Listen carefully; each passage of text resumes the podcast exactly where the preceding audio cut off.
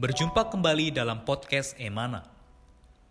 Renungan-renungan yang menguatkan iman ini diambil dari tulisan-tulisan saudara Watchmeni, seorang pelayan Tuhan yang sangat mengasihi Tuhan sampai akhir hidupnya. Semasa hidupnya, Tuhan memakai saudara Watchmeni untuk menyingkapkan banyak terang dan wahyu Alkitab. Di antaranya adalah mengenai salib, mengenai Kristus sebagai hayat, juga mengenai kesatuan tubuh Kristus. Kami berharap kehadiran podcast Renungan Emana, khususnya di masa pandemi virus hari ini, dapat menghibur dan menguatkan iman Anda. Podcast Renungan Emana dapat Anda dengarkan melalui aplikasi Emana dan Spotify. Anda dapat menghubungi kami pada nomor hotline Emana di 0851 5677 2397. Sekali lagi Anda dapat menghubungi kami pada nomor hotline Emana di 0851 5677 2397. Buku-buku saudara Watchmeni secara lengkap dapat Anda peroleh di toko buku Yasmerin, Tokopedia, Google Playbook, atau di website resmi yasmerin.com. Selamat menikmati seri renungan hari ini. Haleluya, puji Tuhan saudara-saudari, bagaimana kabarnya? Saya harap baik-baik saja, semua sehat-sehat sukacita. Hari ini kita mengucap syukur akan membahas mengenai penulisan Alkitab yang kedua. Saya hari ini ditangani dengan Saudara Irfan. Bagaimana Saudara Irfan selama seminggu ini? Puji Tuhan. Ya, puji Tuhan, minggu ini baik-baik. Amin. Puji Tuhan, ya, saudara-saudari sekalian, dengar podcast semana, kita harus terus memuji Tuhan atas kasih karunia-Nya yang membuat kita sampai hari ini bisa baik-baik saja, dan bisa bersuka cita senantiasa. Oke, langsung saja kita akan masuk ke dalam pembahasan hari ini dalam ayatnya yang ber, uh, diambil dari Efesus pasal 5 ayat 32 yang dikatakan bahwa rahasia ini besar, tetapi yang aku maksudkan ialah hubungan Kristus dan jemaat. Menurut Saudara Irfan, apa yang bisa kita ambil dari ayat ini? Ya, baik ya. Jadi uh, pada kesempatan ini kita akan membahas mengenai penulisan Alkitab ya. Seperti ayat yang tadi sudah dibaca, kita tahu bahwa ada rahasia yang besar atau di dalam bahasa aslinya dari ayat itu ada misteri yang besar yang ingin disingkapkan ratu kepada kita. Hmm. Jadi ada misteri mengenai perkara hubungan antara Kristus dan gereja. Iya. Di jemaat yang dikatakan di ayat itu maksudnya adalah gereja. Mm-hmm. Jadi Alkitab sebenarnya menyingkapkan mengenai dua hal ini, yaitu Kristus dan gereja. Amin. Jadi kalau kita mau tahu mengenai Kristus dan gereja secara tepat, secara penuh, kita harus baca Alkitab dari kejadian sampai wahyu. Amin. Ya, semoga melalui perbincangan kita kita bisa semakin memerdekakan Alkitab dan semakin mengenal misteri mengenai hubungan Kristus dan gereja. Amin. Saya setuju dengan saudara Irfan, saudara Jadi melalui pembahasan satu minggu ini, biarlah di tangan kita ada Alkitab, kita boleh tiap hari memustikakannya, sehingga apa tadi yang dikatakan mengenai Kristus dan jemaat itu yang adalah gereja, kita bisa semakin mengenal. Amin. Kita lanjutkan ya, saudari. Di sini dikatakan, meskipun ada 66 kitab di dalam Alkitab, Alkitab itu mempunyai subjek dan pemikiran sentralnya. Juga ada bagian-bagian yang berbeda di dalam strukturnya. Subjek Alkitab hanya terkandung di dalam empat kalimat. Allah merencanakan dan menciptakan, Satan memberontak dan merusak, manusia jatuh dan hilang, dan Kristus menebus dan membangun. Di dalam subjek ini ada empat persona. Pertama adalah Allah, kedua adalah Satan, ketiga adalah manusia, dan keempat adalah Kristus. Alkitab hampir semata-mata membicarakan tentang keempat persona ini. Baik perampungan penebusan Tuhan maupun kedatangan Tuhan Yesus untuk menjadi hayat bagi manusia, hasilnya adalah untuk pembangunan gereja. Untuk alasan ini, kita jangan hanya melihat penebusan saja, kita harus melihat pembangunan itu juga. Subjek dari perjanjian lama adalah bahwa Allah menciptakan Satan merusak, manusia jatuh, dan Allah menjanjikan kedatangan Kristus untuk penebusan. Subjek dari perjanjian baru adalah bahwa Kristus datang untuk menebus orang-orang berdosa dan untuk membangun gereja menurut rencana Allah. Oleh pernyataan yang kita baca ini, Saudara Irfan, bagaimana kita bisa mendapatkan pengertian? Ya, baik. Jadi pernyataan itu benar ya. Uh, jadi kita bisa lihat Alkitab dalam perjanjian lama dan perjanjian baru. Jadi perjanjian lama, kalau kita lihat dari kitab kejadian, kita tahu ya Allah menciptakan. Uh, kemudian kejadian pasal 3, Satan mulai masuk dalam rupa ular, dia merusak, dia mempengaruhi manusia dan akhirnya manusia itu jatuh. Nah, setelah itu uh, di dalam kitab nabi-nabi perjanjian lama kita bisa lihat bahwa banyak nabi-nabi di sana menubuatkan mengenai Kristus yang akan datang dan menebus. Nah, kemudian dalam perjanjian baru kita bisa lihat dari kitab Injil bahwa Kristus datang menebus kita yang mati di kayu salib. Kemudian di dalam surat-surat kiriman perjanjian baru kita melihat Kristus yang sudah bangkit ini dia tinggal di dalam rasul-rasul, tinggal di dalam kaum beriman, dia terus bekerja di dalam mereka dan Injilnya terus disebarluaskan ada kesaksian ya. Jadi kita bisa lihat bagaimana Kristus membangun gereja.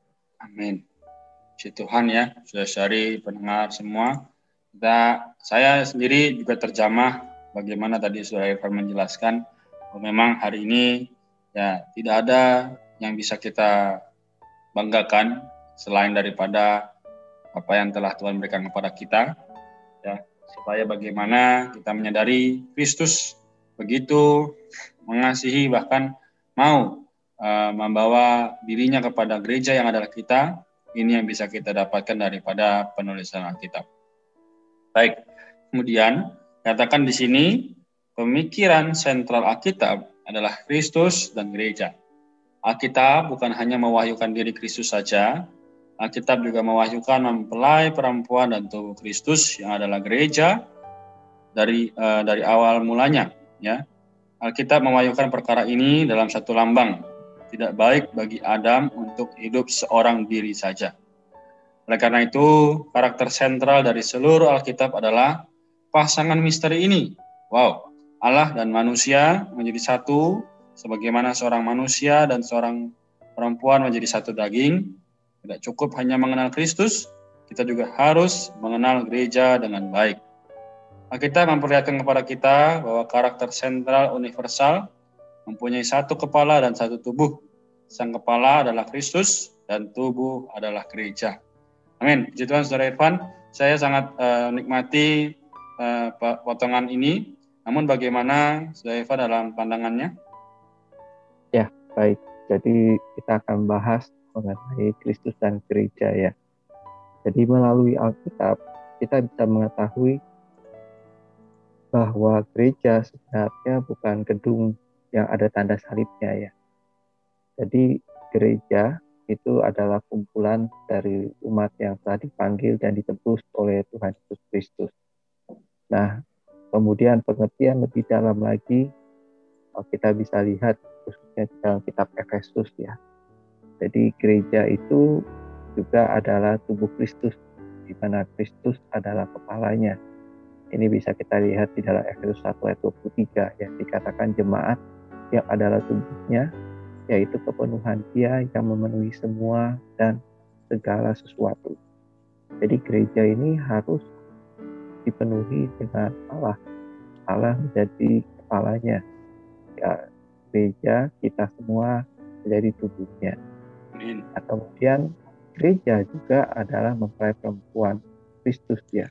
Kalau kita lihat di dalam Efesus pasal 5, di sana diwahyukan gereja dengan Kristus itu seperti suami istri ya.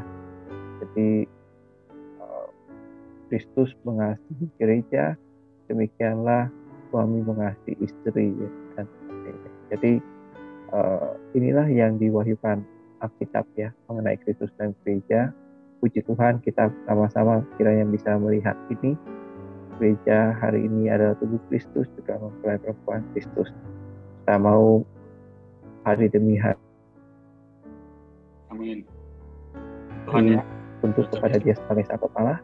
Kita mau hari demi hari kita mengasihi dia sebagai mempelai. Amin. Amin. Amin. Sungguh wahyu yang uh, jelas sekali dan sangat nampak ya bahwa apa yang tadi Saudara Irfan sudah sampaikan, uh, bagaimana juga dari ayat yang sedemikian ternyata mempunyai makna yang dalam, seharusnya kita hari ini juga begitu menghargai atau bahkan tidak mau melepaskan Alkitab yang ada pada kita hari ini. Amin ya. Puji Tuhan, saudari, uh, kita sampai di sini. Semoga pembahasan apa yang telah kita bacakan dan uh, sama-sama diskusikan pada hari ini bisa menjadi berkat bagi saudara-saudari dalam kehidupan sekalian. Amin. Demikian, Saudara Irfan, apakah boleh untuk uh, mendoakan kami, para pendengar semua? Ya, baik. Mari kita berdoa. Tuhan Yesus, terima kasih segala catatan yang dituliskan di dalam Alkitab Tuhan, bahwa kami bisa melihat segala wahyu yang Kau ingin tingkapkan kepada setiap kami.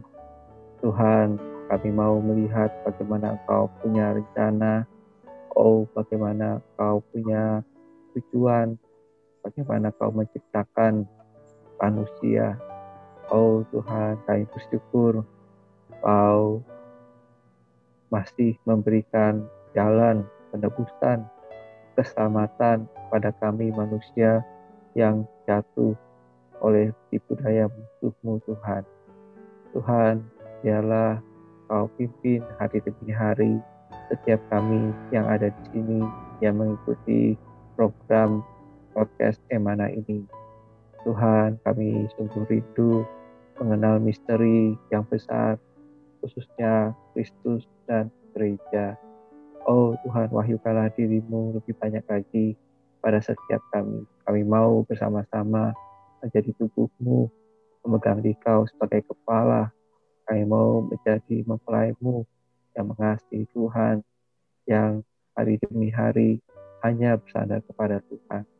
Dekati sepanjang hari-hari kami Tuhan, di dalam namamu kami sudah berdoa. Amin. Amin. Puji Tuhan, terima kasih Saudara Irfan, terima kasih saudari rekan-rekan pendengar podcast Semana. Tuhan Yesus memberkati dan menjaga kita semua tetap dalam kondisi tubuh yang sehat. Amin. Amin. Amin. Amin, Tuhan. Baik saudari, teman-teman sekalian ada informasi tambahan bagi rekan-rekan yang masih kuliah atau bersekolah atau yang punya rekan yang masih kuliah juga bersekolah maupun saudaranya. Kita ada pengumuman tambahan dari uh, remaja ya bagi yang bersekolah ada pengumuman mengenai Bible for Student. Jadi uh, program ini adalah program yang diuntukkan untuk para remaja bagaimana supaya bisa mengenal Alkitab dengan benar. Ada uh, program dari Bible for Indonesia yang memberikan Alkitab gratis dengan catatan kaki versi pemulihan dari Lembaga Alkitab Indonesia untuk uh, mengenal dan mengen, uh, mengetahui lebih dalam lagi. Nah, kalau ada mau saudara-saudari info, bisa tanyakan ke admin Emana. Juga demikian dengan yang masih berkuliah. Ada program namanya Bible for Youth. Ya, ini adalah bagi orang-orang muda supaya lebih mengenal dan memahami Alkitab dengan jelas. Sama seperti yang tadi dengan Alkitab catatan versi pemulihan dengan catatan kaki. Semoga kebenaran itu uh, bisa ternyata bagi kita semua. Seperti yang dikatakan dalam Efesus pasal 4 ayat 12 untuk memperlengkapi orang-orang kudus bagi pekerjaan pelayanan bagi pembangunan tubuh Kristus. Amin. Tuhan Yesus memberkati. Sekian podcast Renungan Emana hari ini. Kami akan kembali pada seri berikutnya. Anugerah dari Tuhan Yesus Kristus dan kasih Allah dan persekutuan Roh Kudus menyertai kita semua.